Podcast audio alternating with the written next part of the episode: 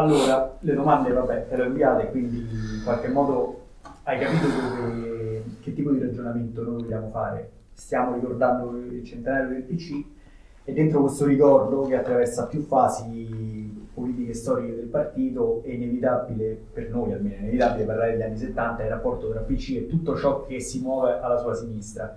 E, e in particolare con te che sei, eh, a parte un testimone e un, un, ex militante, anche eh, uno storico che ha studiato la nascita e lo sviluppo delle Brigate Rosse, e volevamo sapere se... Eh, cioè a noi sembra che le Brigate Rosse tra tutti i gruppi e le formazioni degli anni 70 siano quelle che condividono un pochino di più un, uno stesso retroterra, ci sta la famosa eh, intervista da Rossanda che eh, parlava proprio di un retroterra comune, di un, di un, album di famiglia eh, in cui si condividevano eh, dei riferimenti, delle, de, de, delle mitologie, delle, delle posizioni politico-culturali, ideologiche, eccetera. Ora, questo retroterra comune esiste, è stato ingigantito ex post. Che si può dire su questo, su questo fatto? Io credo che vada fatta un po' di chiarezza, vadano sfatate alcune leggende eh, a cui per esempio anche l'articolo della, della Rossanda ha contribuito. L'articolo della Rossanda va inquadrato bene, nel senso che la, la, la, va capito il contesto. Quello è un articolo che appare eh, per dire in sostanza, guardate che quella gente è roba nostra, nel senso che appartiene alla nostra storia, appartiene alla storia del comunismo internazionale.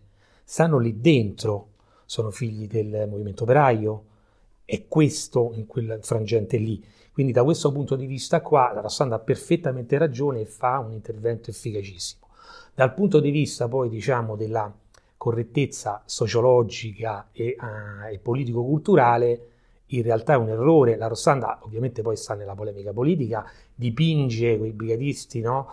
gli dà un po' un'immagine, parla di linguaggio zadenoviano, insomma, no? da socialismo reale, insomma, un po' stalinisti, no? ma questo faceva parte anche di, e, qui bisogna avere la capacità un po' critica, della battaglia politica in corso. No? La Rossanda stava nelle file del manifesto e quindi c'era uno scontro dentro la sinistra, dentro l'estrema sinistra e quindi in qualche modo tacciava comunque dei, dei competitor eh, come le BR in un determinato modo.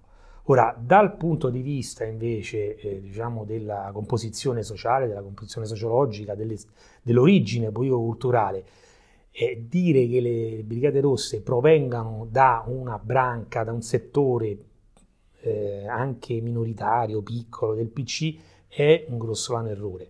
Ci sono delle ragioni per cui però questa eh, immagine si è prodotta.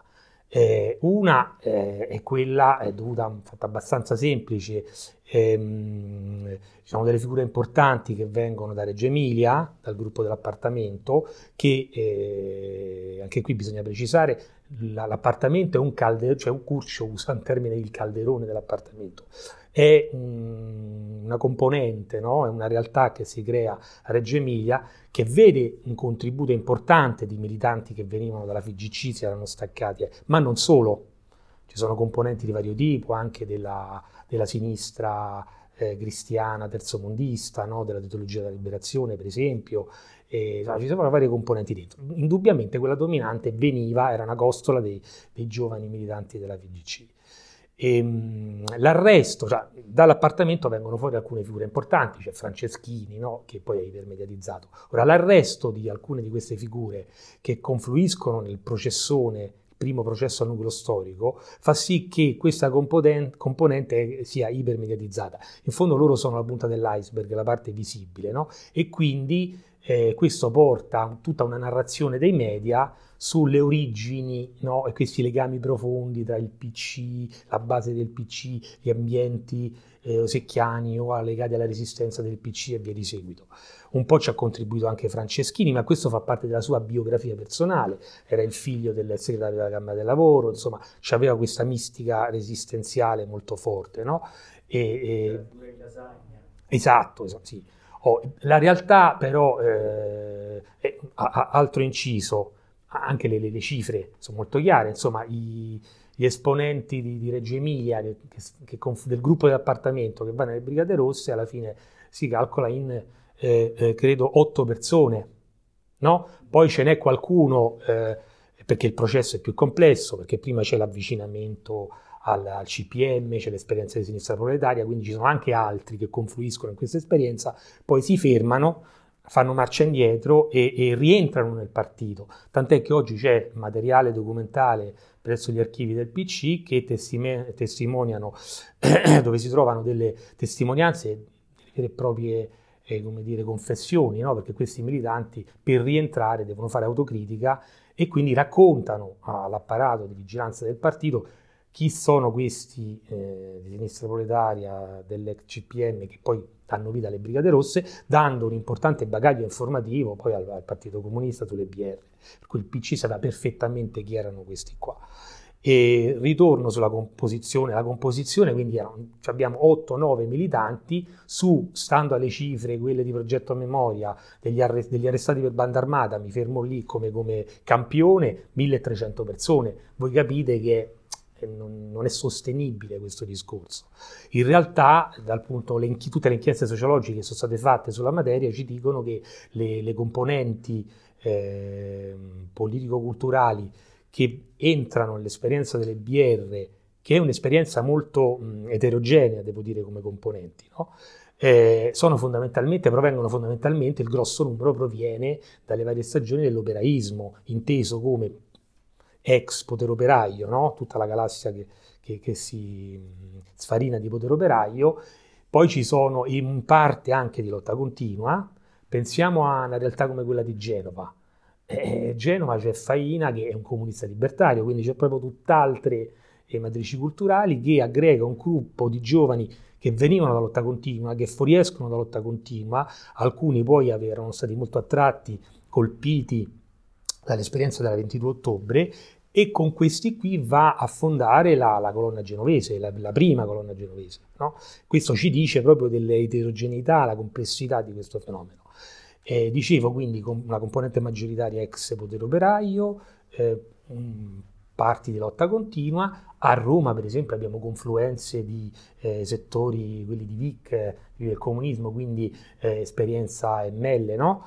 E c'è un'eterogeneità. Oh, Ehm, poi ovviamente nel lavoro politico, nell'intervento di fabbrica, eh, nell'intervento di massa che le Brigate Rosse fanno, c'è anche un avvicinamento, un reclutamento nei settori, eh, se, pensi, se, pensiamo a una figura come Angelo Basone, che addirittura è segretario della sezione del PC nella, in Fiat a Torino, eh, ha un ruolo importante, eh, Giuliano Ferrara ne parla, insomma faceva le riunioni con lui, no? E quando scopre che era un brigadista rimane sorpreso. C'è un lavoro di penetrazione a Milano, c'è una realtà eh, territoriale del Lorenteggio, no? c'era una, ex, una sezione del PC che si distacca, ma si distacca prima, negli anni 60, ehm, con Morlacchi, esatto, no? e, e, e, che partecipa, e fa parte proprio della fondazione del BR. Ecco, ma ricondurre questo a, a, a questa leggenda un po' che si è creata e che la destra in particolare nella polemica politica, no, ovviamente cercando di attaccare il PC, eh, diceva se siete voi in qualche modo, le, le, le Brigate Rosse nascono no, da, da, dalle vostre, eh, eh, dal vostro interno. E non è esattamente così, in realtà sono figlie di quell'esperienza della nuova sinistra di quegli anni. E, e anche, mh, mm, per esempio, una cosa banale, se uno fa un lavoro sui materiali sequestrati, no? anche per dire qual è la biblioteca del brigadista, cioè, qual era il profilo politico-culturale di un militante delle BR. E se voi scartabellate andate a vedere un po' quando prendete i verbali di sequestro e vedete i libri, i materiali politici, che, no? Son, sono quelli della, della, della, della, nuova sinistra di quegli anni, insomma. Ecco. È un po'... I gruppi dirigenti del PC non si può neanche parlare di rottura perché non c'è mai stata neanche ambiguità con eh, le PR, ma con tutta la nuova sinistra più combattiva, però tra la base operaia eh, una questione aperta è se eh, ci fu e quanto fu eh, diffusa una sostanziale più o meno tacido consenso o più o meno tacita o più o meno espressa condivisione degli obiettivi, diciamo anche come uso operaio di una certa eh, forza che si poteva esprimere anche tramite la lotta armata. E come la valuti questa, questa cosa? Allora, mh, eh, due cose. E, mh, eh, come hai detto bene tu, non c'è alcuna ambiguità nei gruppi dirigenti, c'è una letteratura, eh, ci sono stati anche dei libri, c'è la Mafai che ha fatto un libro su Secchia in cui, no? il titolo è L'uomo che sognava la lotta armata, in cui si racconta che c'era un atteggiamento, mh, come dire, empatia. Cioè, mh, lo stesso Giuliano Ferrara, che insomma nel PC ha avuto un incarico ben preciso di andare a contrastare sul terreno, in particolare nella Fiat a Torino, il fenomeno della lotta armata, in particolare delle Brigate Rosse, lui racconta che per esempio nella federazione, eh, nella zona di Cuneo, c'è un un momento in cui ci fu uno scontro interno perché c'era un'area che non è che era collusa o in qualche modo partecipava, era un'area che però diceva ma lasciamoli fare, cioè ma noi che fastidio ci danno, no? quindi c'è un atteggiamento di, di guardarli con simpatia, di, lasciare andare, cioè, per, loro ritenevano che faceva gioco, ma era un'area ultra minoritaria e che poi comunque viene dire, sconfitta subito, messa all'angolo. Una cosa interessante invece che diciamo riguarda i gruppi dirigenti è che a un certo momento eh, c'è un tentativo di recupero delle Brigate Rosse, cioè ci date troppo fastidio, basta, smettetela. E, e, mm, e quindi c'è una proposta di, eh, dire, di eh, cessazione, eh, di abbandonare le armi e di farli rientrare nella legalità. Questa cosa avviene almeno stando a un lavoro recente è un libro pubblicato da Matteo Albanese, eh, si precisa meglio un episodio di cui aveva già parlato eh, Franceschini, però in, quest- in, questo caso è Curcio a parlare e, ed è, mm, è, ancora più chiaro e più interessante perché Curcio dice che ci fu un incontro alla Camera del Lavoro di Milano, all'interno della Camera del Lavoro di Milano, con degli emissari della Federazione di Reggio Emilia, quindi di gente che conosceva eh, sapeva chi era Franceschini e, e, poi ovviamente gli rimando anche Curcio, in cui venne, ci fu questo incontro, proprio si discusse di questa proposta, a, alle quali le, le, le, BR risposero negativamente. La proposta poi ehm, eh, consisteva nel fatto, in quel momento l'inchiesta più importante sulle BR era aperta a Milano per ragioni territoriali, perché erano nate lì, e stava in mano a questo giudice De Vincenzo, che era un giudice diciamo, garantista hm, e che diciamo, avrebbe risolto la questione nel caso in cui ci fosse stato questo accordo politico eh, con eh, pene molto basse che avrebbero consentito un rientro. Va detto che per esempio il, il cosiddetto super clan in qualche modo accetta per altre vie una proposta del genere, ma lì c'era anche il fatto che una, una, una di loro era la figlia, eh, adesso non ricordo bene, di, di un dirigente del PC della sezione affari eh, dello Stato, Malagugini, insomma, per cui c'è una sorta di trattativa, questi mollano tutto se ne vanno in Francia, no? Lì la partita si chiude in quel modo. Le BR dicono no a questa cosa e diciamo che quello è il punto eh, di rottura. Stiamo parlando del, di, di, prima del, di prima del sequestro Sossi prima del sequestro Sossi. Perché? Perché c'è un altro episodio che è uscito in questo libro e, ehm, e Curcio lo ridice lì, ma l'aveva detto anche nel libro che aveva fatto a, a cuore aperto. E lui dice che eh, l'ultimo incontro che fa con, con Girotto eh, lo fa perché viene sollecitato da, eh, sempre da questi ambienti della Camera del Lavoro di Milano, quindi c'era questo rapporto, e quindi parliamo di CGL, parliamo di PC ovviamente, e questi qui praticamente gli dicono c'è questo girotto che ci, vi cerca, vi cerca, ci scoccia perché viene sempre qui, insomma non, non, non, non, è, non lo sopportiamo più, vedete voi di incontrarlo, poi fate quello che volete. E lì scatta l'ulteriore appuntamento, c'erano stati dei precedenti contatti e scatta la trappola. Ora, questa è un'ipotesi dell'autore del libro, eh, che dice, bah, questo ruolo giocato eh, come presa di contatto da questi elementi del PC lascia aperta l'ipotesi che probabilmente, visto il rifiuto precedente che c'era stato di, di, di deporre le armi, il PC si sia messo nella partita insieme alla Chiesa per far cadere i vertici, quelli che loro, loro pensavano che facendo cadere Curcio, Franceschini, questi qui la partita si chiudesse, non conoscevano ancora come erano ramificate, no? Però questo è significativo. Quindi le, come dire, la battaglia che il PC apre contro le BR ha ehm, come dire, radici, no? mette, mette, radici a un periodo molto, molto, cioè parliamo appunto del, già dell'epoca Girotto. Io ho trovato un documento del, del, più o meno databile attorno al 75 di un militante eh, del PC della Siemens che redige un rapporto in cui denuncia tutta una serie di operai della Siemens che poi facevano parte, erano componenti o erano vicini alla brigata di fabbrica eh, di quell'azienda. Questo era un militante del PC e questo rapporto arriva all'ufficio, io l'ho trovato nelle carte dell'ufficio affari riservati, quindi no, noi abbiamo un, una collaborazione insomma, degli apparati eh, del PC con, con, le forze di polizia che data già da quel periodo lì, non è solo successiva, noi sappiamo dell'accordo del patto che viene organizzato tra, la Chiesa e Pecchioli, no? eh, in anni successivi, ma, ma, ma, ci sono elementi che ci dicono che già da prima c'era una, c'erano delle connessioni di questo tipo. Quanto invece a eh, la, la, questione, cioè a, um,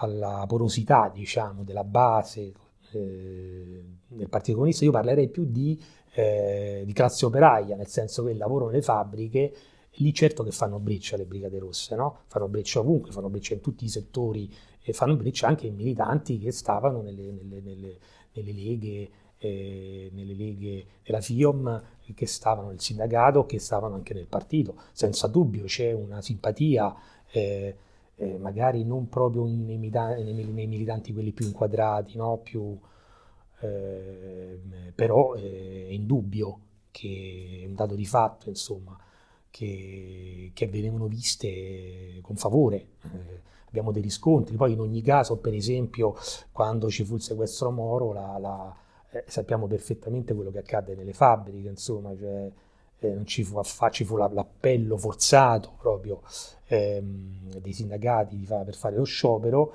e siccome la cosa non riusciva, eh, ci fu una sorta di serrata, per esempio la Fiat ci fu una serrata dell'azienda. Eh, c'erano proprio i sindacati che spingevano, a un certo punto mm, c'è un interessante libro di, di Revelli ehm, che stava facendo in quegli anni un'inchiesta per lotta continua, per altre ragioni, poi accade eh, il sequestro, quindi loro sono davanti ai cancelli e ovviamente intervistano gli operai, no? e quindi proprio in presa diretta voi vedete le reazioni, le proteste di questi qui che dicono noi non volevamo smettere il lavoro, questi ci hanno obbligato, sono venuti delegati, ci hanno mandato foto, cioè proprio No, no, si vede come c'è un... Rossa cambia questa... Guido Rossa, eh, inevitabilmente questo è vero. Eh, se dobbiamo proprio trovare, come si fa poi in storia, una data, indubbiamente quello è un punto di svolta. È un punto di svolta perché offre un, un, ovviamente una, una, un'opportunità enorme di, di propaganda, insomma, alla, alla Partito Comunista nelle fabbriche perché l'elemento del, dell'uccisione, che non era nemmeno prevista nell'azione, eh, addirittura l'azione inizialmente doveva essere una gogna, poi siccome era troppo difficile, troppo complicato perché eh, era difficile immobilizzarlo, puntano sulla gambizzazione e eh, una serie di cose non vanno bene e, e, poi c'è questa parte controversa, insomma, non si capisce perché il, il militante di copertura è intervenuto e ha risparato perché il militante che doveva colpirlo inizialmente fa l'azione pulita, lo ferisce alle gambe e va via.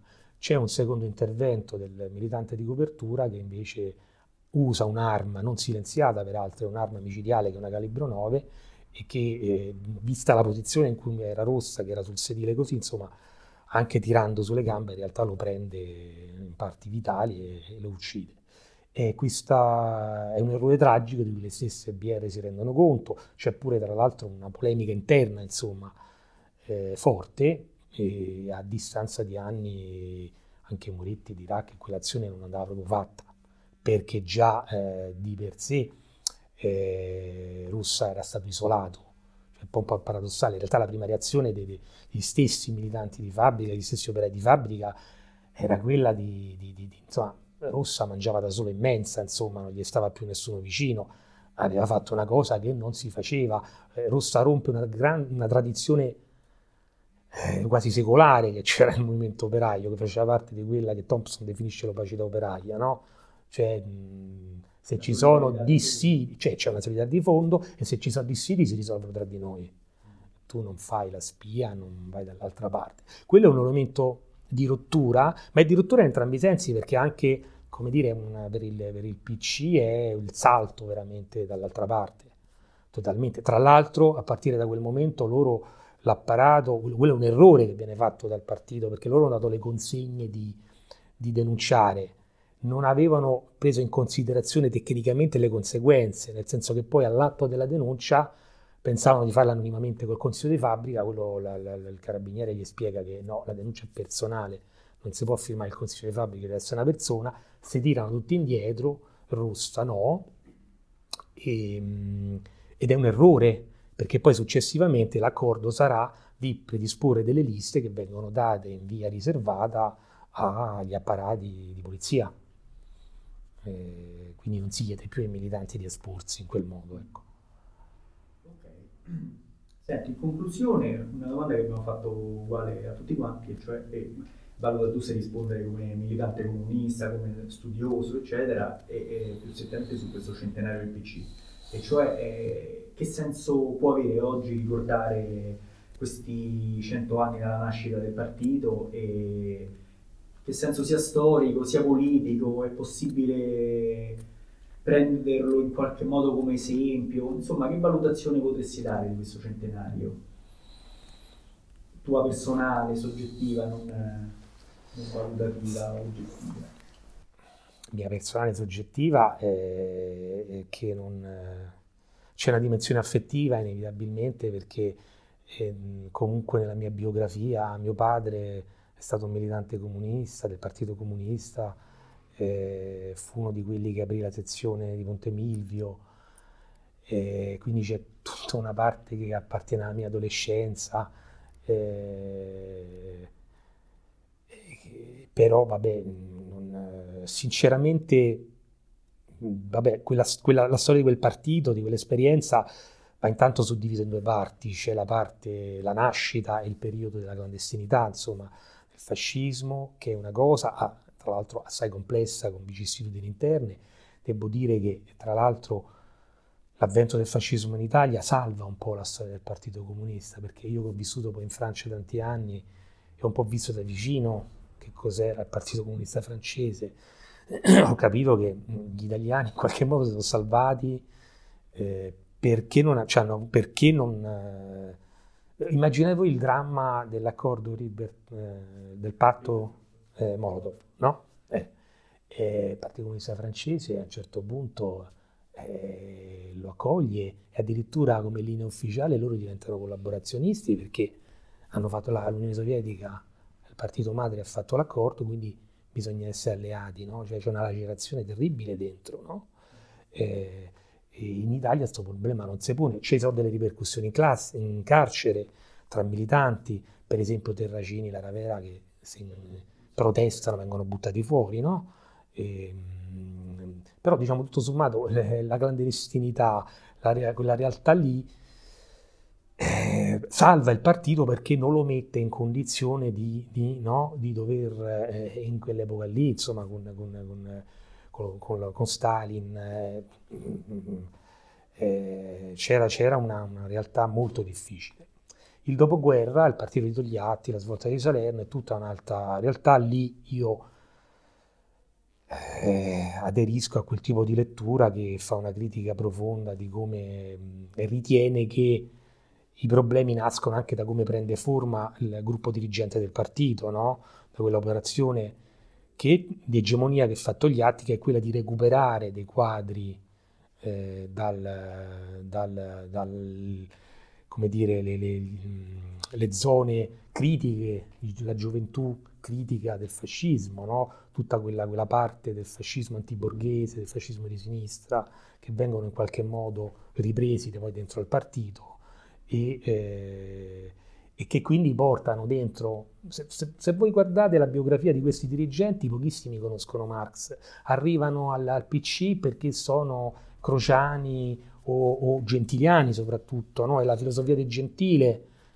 che li porta a aderire al Partito Comunista. Quindi c'è una, un, un egelismo, un, un, idealismo di fondo che non c'entra nulla con, con la storia, con impostazione marxista e che è un po' una tara di fondo che il Partito Comunista si porta, sempre, si porta dietro e che spiega anche poi eh, determinati approcci, questa ossessione consociativa, questa idea, questa strategia. Poi io capisco anche che in un contesto dove c'è un mondo diviso in blocchi e, e, e tu ti rendi conto o ritieni che non puoi fare una rivoluzione eh, con determinate caratteristiche, violenta, armata, ma devi usare altre strategie in Occidente e quindi giochi sul terreno della politica e quindi il tuo problema semmai è, come diceva Togliatti, spaccare eh, il partito cattolico, no? cioè suddividerlo, quella era una federazione, c'erano diverse componenti sociali al suo interno, cerchiamo di portare dalla parte nostra quella più popolare, no? loro perseguono per decenni questa strategia, che comunque alla fine sarà una strategia perdente e devastante,